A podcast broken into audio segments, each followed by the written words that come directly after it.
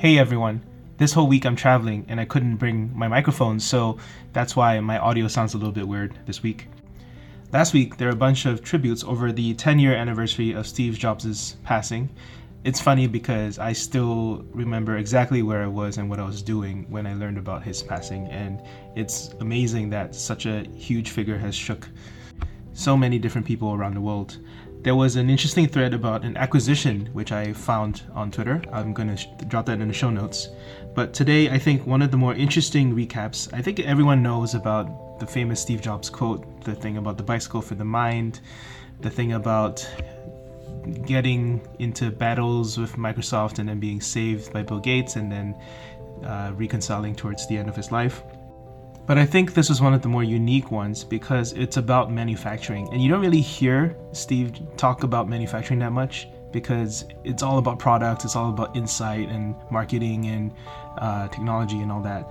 But manufacturing is actually something that he was pretty excited about. Maybe he wasn't the world's expert at it, and Tim Cook was his right hand man on that. But he clearly sees it as a competitive advantage in this clip.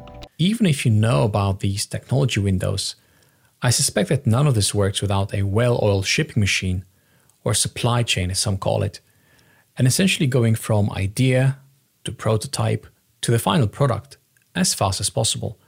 How did you manage to solve this really hard problem?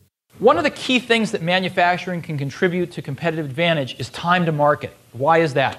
Because the way most things work is you design your product here, and after you're done, you throw it over the wall and you design your manufacturing process here, right? Sorting out a bunch of things that maybe weren't done right here, fixing them, changing them, and then completing the process design. What you want to do is do this and ship it right here while your competitors are still here. And that's what we've been able to do in, in many cases. What we do is we suck data out of our CAD systems in engineering.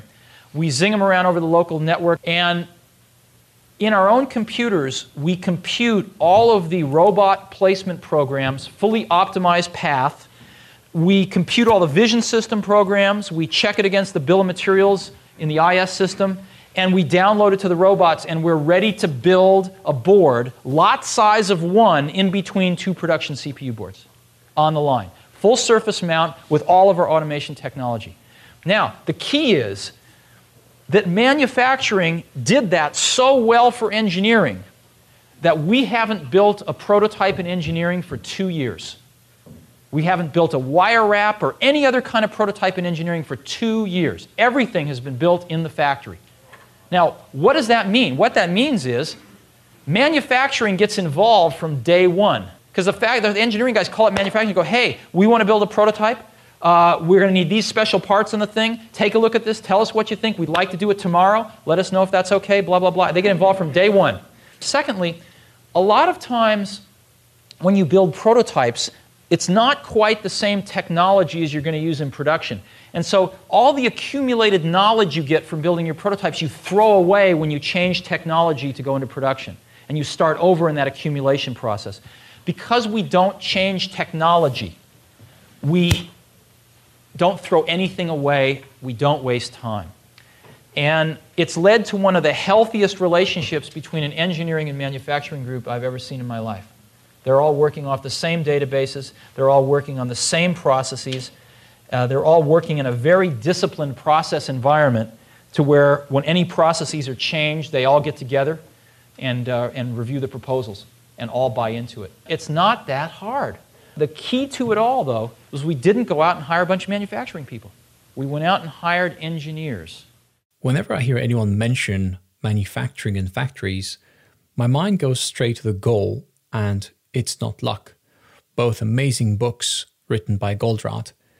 And one of the key takeaways from those books, for me, was the inventory and work in progress, or Git branches and PRs as we know it in today's software industry. A low work in progress is essential to keeping the shipping machinery running at its ideal capacity. One of the things you learn when you start building factories is that warehouses are really bad, right? Warehouses are bad because you tend to put things in them. And inventory is really bad. Inventory is really bad because if it's defective, you don't find out about it for a while, and you don't close the quality feedback loop with the vendor and correct the problem until they've made a zillion of them. What you want to do is find the problem, the first one that comes in the door, and stop them from making more until you fix the problem. So warehouses also cost money because you put all the stuff in them, and the stuff you have to go borrow money from the bank or use money that could be you know, used in a more productive purpose. So warehouses are bad. And you want to go to JIT. I'm sure you've studied this all and studied examples. I was walking through the Mac factory one day, and the two biggest pieces of automation we put in were a giant small parts storage and retrieval system. It was these totes that ran around. And the second one was this giant burn-in system at the end. And, uh, you know, a few tens of millions of dollars worth of equipment. And I realized, unfortunately too late, that both of them are warehouses. They're just high-tech warehouses, right? And so when we looked at Next, we said, no warehouses of any kind. We have a true JIT factory. Stuff comes in and is delivered right to the point of use on the factory floor. There is no warehouse. Deliveries are made daily, sometimes more frequently than that. There is no outgoing warehouse. Everything is visible. And the reason that we were able to do a lot of what we've done is because when we were learning about manufacturing at Mac, we hired a Stanford Business School professor at the time named Steven Wheelwright. And he uh, did a neat thing. He drew on the board a little chart. First time I met him, he said, You can view all companies from a manufacturing perspective this way. You can say there's five stages. Stage one is companies that view manufacturing as a necessary evil. They wish they didn't have to do it, but damn it, they do. And um, all the way up through stage five, which is companies that view manufacturing as a competitive opportunity for competitive advantage, right? We can get better time to market and get new products out faster. We can get lower costs. We can get higher quality. And in general, you know, you can sort of put the American flag here and right? put the Japanese flag here. And that's changing, however. That's changing. And, and it's changing because people like you are going into manufacturing. P- companies are starting to realize that we were great at this one time, and then we took it for granted. Uh, and uh, people are starting to pay good salaries now and, and get good people.